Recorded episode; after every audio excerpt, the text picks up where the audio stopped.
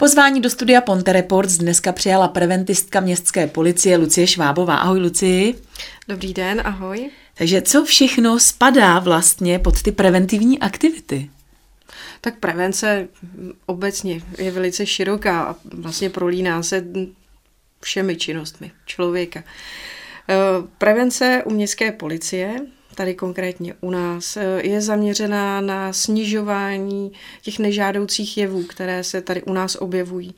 A myslím si, že takhle se to ve všech obcích kolem nás. No a jaké ty jevy jsou tedy tady u nás nejčastější? Nejčastější? Tak eh, já myslím, eh, že určitě do toho spadá, spadají krádeže, obtěžování lidí, znečišťování veřejného prostranství, rušení nočního klidu, ale tak nějak obecně se to prolíná celou společností ve všech městech. No a jak to tedy můžeme tohleto jakoby minimalizovat, nebo jak, když se bavíme o té prevenci, eh, tak eh, samozřejmě k tomu patří asi i prevence, co se týče silničního provozu, asi možná i šikany a podobně. Tak jak to můžeme minimalizovat? Tak eh, co se týká činnosti městské policie, tak eh, myslím si, že máme poměrně široký záběr, co se týká preventivních aktivit. Eh, začínáme přednáškovými programy už eh, na, vlastně v mateřských školách přes základní školy, střední školy, působíme i na vyšší odborné škole. No a dál pokračujeme až k seniorům. Do našich cílových skupin patří i osoby se zdravotním obtížem, se zdravotními obtížemi, a vlastně tak celkově široká společnost. Dá se říct, eh, že třeba některé skupiny jsou nejohroženější, po případě tedy které to jsou? Určitě. Mezi ty nejohroženější skupiny patří zejména děti, seniori a osoby s nějakým zdravotním znevýhodněním, s handicapem. A je to zejména z toho důvodu, že jsou to osoby, které mají, eh, které mají velice nízkou schopnost se bránit, či úplnou neschopnost. A taky velkou roli tam hraje důvěřivost. U malých dětí to, důvěřivost. Ale tam, což je u těch seniorů taky, že jo? Přesně tak, přesně tak.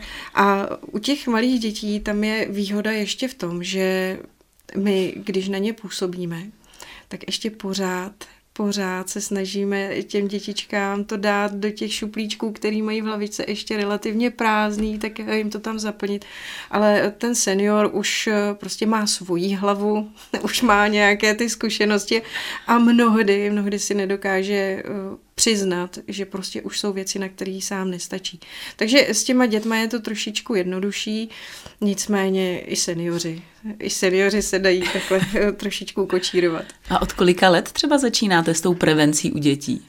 Tak v mateřských školkách je to většinou, to, jsou to ty středňáci, takže od nějakých čtyř let, eh, nejčastěji od pěti let. Ale teď jsme měli, eh, nedávno jsme zahájili takový pilotní projekt Autoškolka. Je to zaměřeno na zvyšování bezpečnosti nejmladších účastníků v silničním provozu a tam už jsme měli dětičky od tří let. Kde jste to trénovali? Na tom dopravním hřišti? Nebo jak to probíhá taková autoškolka? taková autoškolka. Je to úžasná věc. Já když viděla ty uh, malé cvrčky, jak uh, jim jiskří očička, když se můžou svést v elektroautíčku, tak to bylo úžasný. A probíhalo to na dětském dopravním hřišti automotoklubu SHD Most uh, u neprakťáků. A měli jsme i samozřejmě partnery, Jedním z těch partnerů byl teda Automotoklub, byla to Střední škola diplomacie a veřejné zprávy, byl to BESIP, Integrační centrum Kamarád, no a uh, také Teď jsem na někoho zapomněla, asi tuším. Si možná ještě postupně mm. vzpomeneš, jak to jako probíhalo. Co jste je tam tedy jako učili, že ty děti, uh, oni jako se nepohybují úplně jako na silnici, že jo? Tak je to o tom přechodu, aby se správně rozhlédli, nebo co je tam učíte? Tak eh, první, v první řadě je potřeba říct, že my jsme eh, celou tu výukovou hodinu měli rozdělenou na dvě části. V jedné části Eh, jsme se věnovali teorii, takže to byla teorie eh, chování, bezpečné chování u silnice, na silnici a v druhé části to už byla taková třešnička na dortu, to už děti přímo jezdili v těch elektrických autíčkách. Eh, co se týče těch seniorů, tak tam je problém, jako kde, že oni třeba pustí někoho do bytu, nebo na co tam apelujete právě eh, u té prevence u seniorů? Tak my si hlavně uvědomujeme, že seniori většinou mají rádi kontakt s lidmi. Ačkoliv se to nezdá, tak ale prostě ten kontakt, oni ho potřebují. A někdy to, že člověk zazvoní u dveří, je pro toho seniora, dá se říct, jediný sociální kontakt, hmm. který po dlouhé době má. A on prostě je rád a v tu chvíli se ani neuvědomí, že by to pro ně mohlo být nebezpečný. Takže se snažíme jim vštěpovat to, že je to hezký popovídat si s lidma, je to hezký být v kontaktu s novými lidmi, ale, ale důvěřuj, ale prověřuj. Takže ne vždycky uh, rovnou otevřít dveře, zeptat se, kdo je to, nenaletět podobným prodejcům. Uh, u těch podobných prodejců teď se nám blíží čas Vánoc a může se stát, hmm. že zase se nám objeví u dveří. Tak jednak na to pamatuje vyhláška města, která zakazuje podobný prodej. A další věc je ta, že opravdu ne vždycky se musí jednat o člověka, který má jenom ty nejlepší úmysly. Eh, kdo nám v tom také pomáhá všem, protože teď se teď narážím na to, že třeba můžeme ve městě potkat eh, asistenty, asistenty prevence kriminality, eh, u škol třeba můžeme potkat dohledovou službu, tak to všechno spadá pod vás jako pod městskou policii. Ano, jak jsem řekla, máme mm, relativně široký záběr preventivní činnosti a máme preventivní činnost právě i zaměřenou na pochůzkovou činnost, takže v ulicích jsou vidět přímo preventisté, asistenti prevence kriminality, kteří jsou nasazeni, když to takhle řeknu, v sociálně vyloučených lokalitách, kdy nám strážníkům pomáhají eh, se zabezpečováním toho pořádku v té dané lokalitě. Myslím si, že to je eh, veliký přínos pro městskou policii. Jak se osvědčili asistenti prevence kriminality a vůbec i jak se osvědčila třeba právě ta dohledová služba u těch škol? Tak eh, začnu dohledovou službu, ta je tady o nějaký ten rok déle. Eh, dohledová služba, eh, tuším, že její počátek je od roku 2006 a myslím si, že dneska už si ani rodiče nedokáží hmm. představit, že by tam dohledová pracovnice u zrovna u té jejich školy nebyla. Takže co vím, tak vlastně od počátku dohledové služby její působnosti u škol jsme neměli sražené dítě v blízkosti školy na přechodu. A eh, děvčata dokážou i vlastně minimalizovat to násilí mezi dětma, když se čas od času objeví. Takže i takový ty roztržky dokážou, dokážou tam uhájit. A co se týká asistentů prevence kriminality, tak eh, já si myslím, že jsou velkým přínosem. Možná někteří eh, lidé budou teď namítat, ale já si myslím, že opravdu jsou velikou, velikou oporou pro strážníky. A oni nám, dá se říct, ulehčují práci v tom směru, že jsou někdy případy, situace, které oni dokážou přímo na místě aniž by přivolali hlídku, tak dokážou vyřešit. Takže vlastně ta hlídka, ten uniformovaný strážník se může věnovat eh, něčemu dalšímu. Kolik máme preventistů nebo těch asistentů prevence kriminality tady v Mostě? V současné době máme 12 asistentů prevence kriminality a od příštího roku, od roku 2022, počítáme, že bychom mohli navýšit počet. A co se týče té dohledové služby, tak tam máme kolik členů zhruba? V současné době máme 12, 11 dohledových pracovnic a já doufám, že to takhle zůstane až do konce školního roku. A kdyby se třeba někdo chtěl stát eh, členem té dohledové služby nebo asistentem prevence kriminality, stále třeba může někde žádat? Určitě. Určitě. Eh, musím říct, že v tuto chvíli eh, jsou místa plně obsazená, ale Může se stát, že se místečko uvolní, může se stát, že se navýší počet těch pracovníků. A proto si myslím, že když má někdo zájem tuhle činnost vykonávat, tak úplně nejjednodušší dojít na městskou policii, úplně nejlépe na informační centrum městské policie, to sídlí v pasáži Ulva, kde má sídlo i dohledová služba a v pasáži Ulva je i sídlo služebny asistentů prevence kriminality, kde jsou odpovědní pracovníci a tím podají už potřebné informace. Už jsme to tady zmínili, blíží se Vánoce, tak samozřejmě kapsáři nám tady přibydou jako každý rok. Tak jak se třeba bránit eh, proti kapsářům, nebo jak minimalizovat uh, tu možnost toho, že budu okradená? Tak úplně nejjednodušší je uvědomit si, že je to všechno jenom na nás. Největší, největší díl tedy neseme my. Takže nedávat na odiv cenosti, nedávat na odiv eh, to, že jsem se že jsem právě teď vybrala uh, hotovost z bankomatu, že jsem byla v peněžním ústavu a podobně. Uh, co se týká třeba jízdy v hromadné dopravě, nebo budeme-li někde v nákupním centru, kde kolem nás bude více lidí, tak uh, opravdu třeba dámy kabelku, aby měli pořád pod dohledem, aby prostě pokud máme kabelku někde na zádech, hmm. tak je velice snadné uřezat uši, prořezat dno, mm-hmm. nebo, nebo kabelku stáhnout z ramena. Takže mít pořád, eh, pořád u sebe, pokud možno na bříšku, myslím si, že se dá i elegantně tato varianta. Eh, co se týče té kriminality samotné, nevím, jestli mi na to budeš eh, schopna ty odpovědět ze své pozice, ale kde je tady třeba největší problém tady na Mostecku? V čem máme tady třeba zvýšenou kriminalitu ohledně třeba přepadávání nebo eh, krádeží, drog, nebo kde, kde nás tady takzvaně tlačí bota?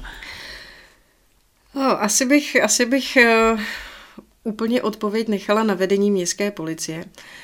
Ale uh, když to vezmu ze svého pohledu, tak si myslím, že se výrazně nelišíme od jiných měst tady v, v Ústeckém kraji. A samozřejmě vyloučené lokalita, lokality tady máme. Uh, je zřejmé, že prostě lidem eh, neúplně eh, to tam na ně dobře působí a raději se jim vyhýbají. Což, eh, což naprosto chápu. My jako městská policie se snažíme dělat vše pro to, aby ten pocit bezpečí byl co nejvyšší. Nicméně je to běh na dlouhou trať. Takže já, mm, jestli můžu, tak bych doporučila lidem. Lokalita, která na mě nepůsobí dobře, skupiny lidí, které na mě nepůsobí dobře, tak se jim vyhýbám.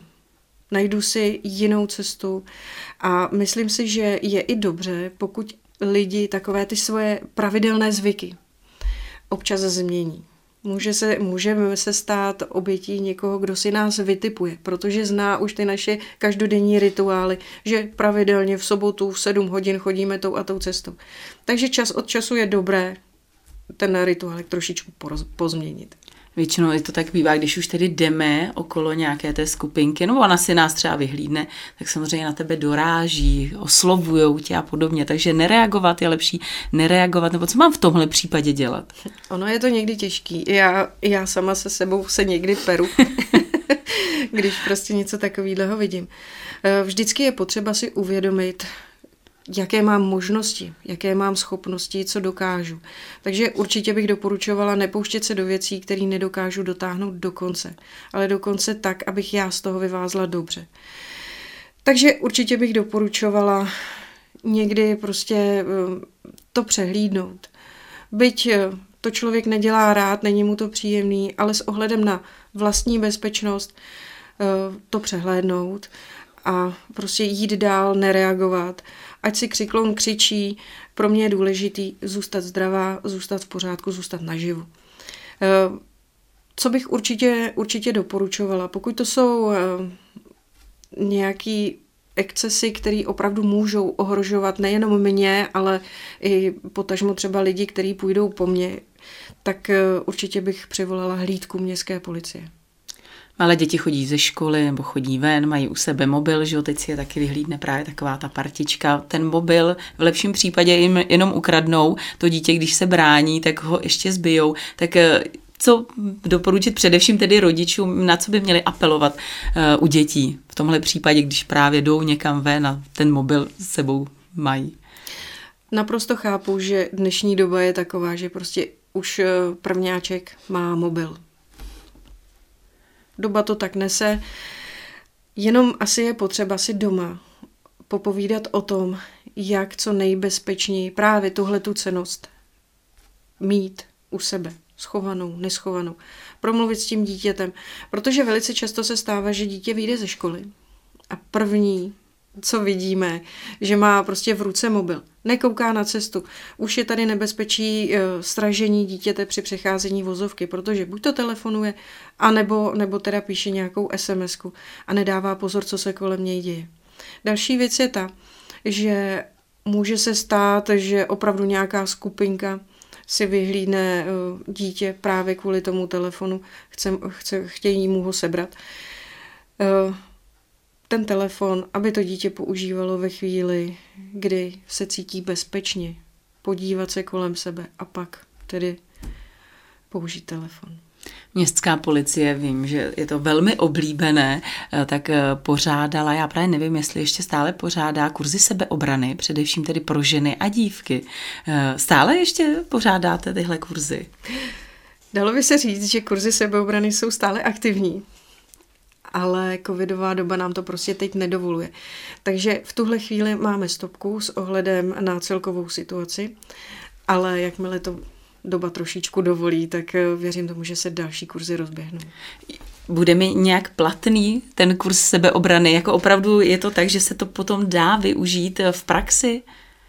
Určitě. Určitě doporučovala bych každé ženě, eh, každému dá se říct, že i dítku, nějaký ten základ sebeobrany. Ono, jednak vám trošičku vzroste sebevědomí a člověk, který si o něco víc důvěřuje, tak eh, je i více se schopen bránit. Další věc je ta, že samozřejmě záleží na situaci, na celkovém rozpoložení toho člověka v době napadení.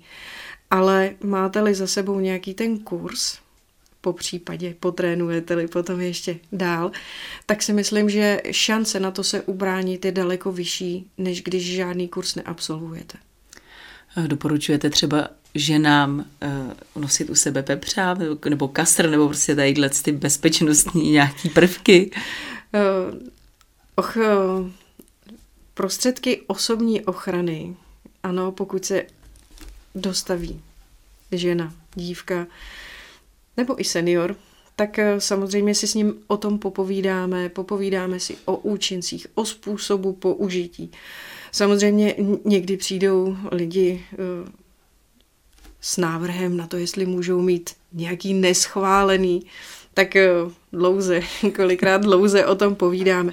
Ale samozřejmě, obrané sproje existují. Důležité je, aby eh, pokud už je budou používat, pokud si je koupí, aby to byly certifikované obrané spreje, aby to byly spreje, eh, ke kterým prodejce dá i nějaký postup, jak se používají. Je jich celá řada, ale to bychom tady byli asi dlouho, kdyby jsme rozebírali.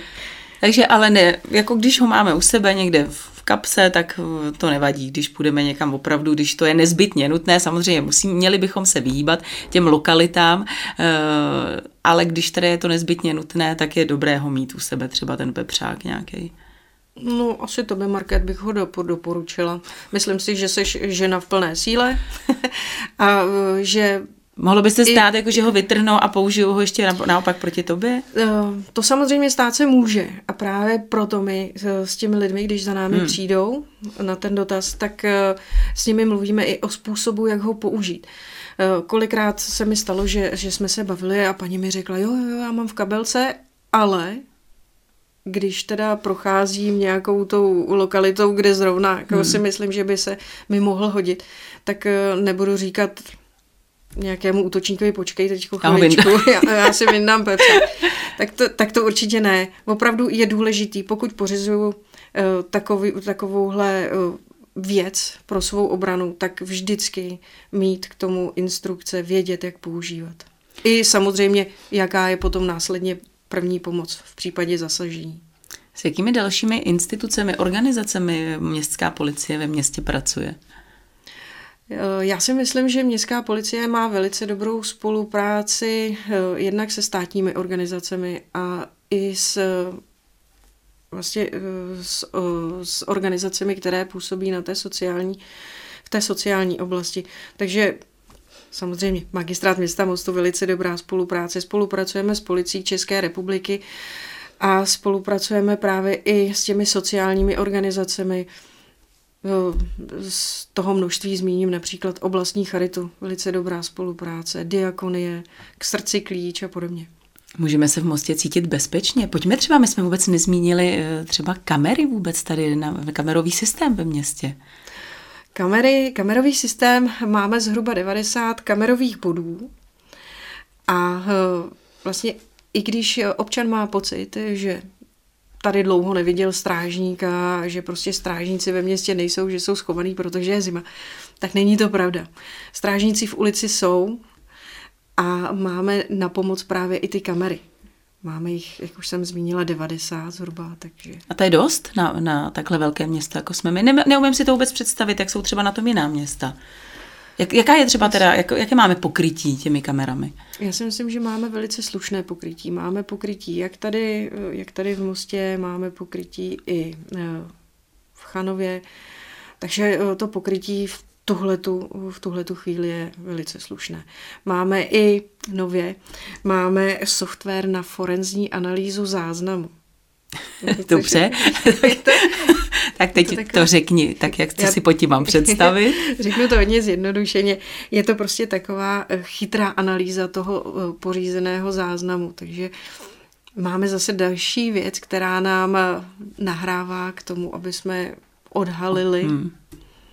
Takže tedy ještě, abychom skončili tedy pozitivně, když já si myslím, že tohle, tenhle rozhovor byl fajn, že z toho můžeme vy, nějak jako usoudit, že se tady můžeme cítit bezpečně, ale z tvých úst to bude takové důvěryhodnější. Můžeme se cítit bezpečně, samozřejmě to nesmíme podceňovat, to, co s nám tady všechno eh, teď hezky nastínila, ale můžeme se cítit bezpečně v Mostě?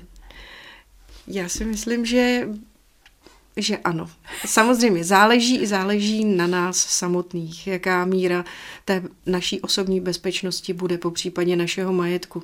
V každém případě Přiznávám, potýkáme se tady eh, s různými problémy, nejsme mm, ničím výjimeční oproti ostatním městům.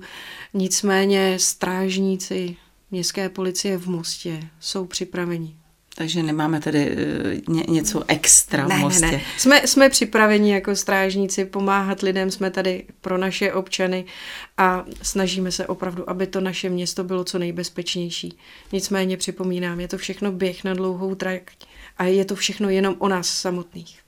Lucie, já ti moc děkuji, děkuji za to, co děláš, děkuji, že si vážila cestu no a přeju hodně štěstí. Děkuji, krásný den. Mým dnešním hostem ve studiu Ponte Reports byla Lucie Švábová.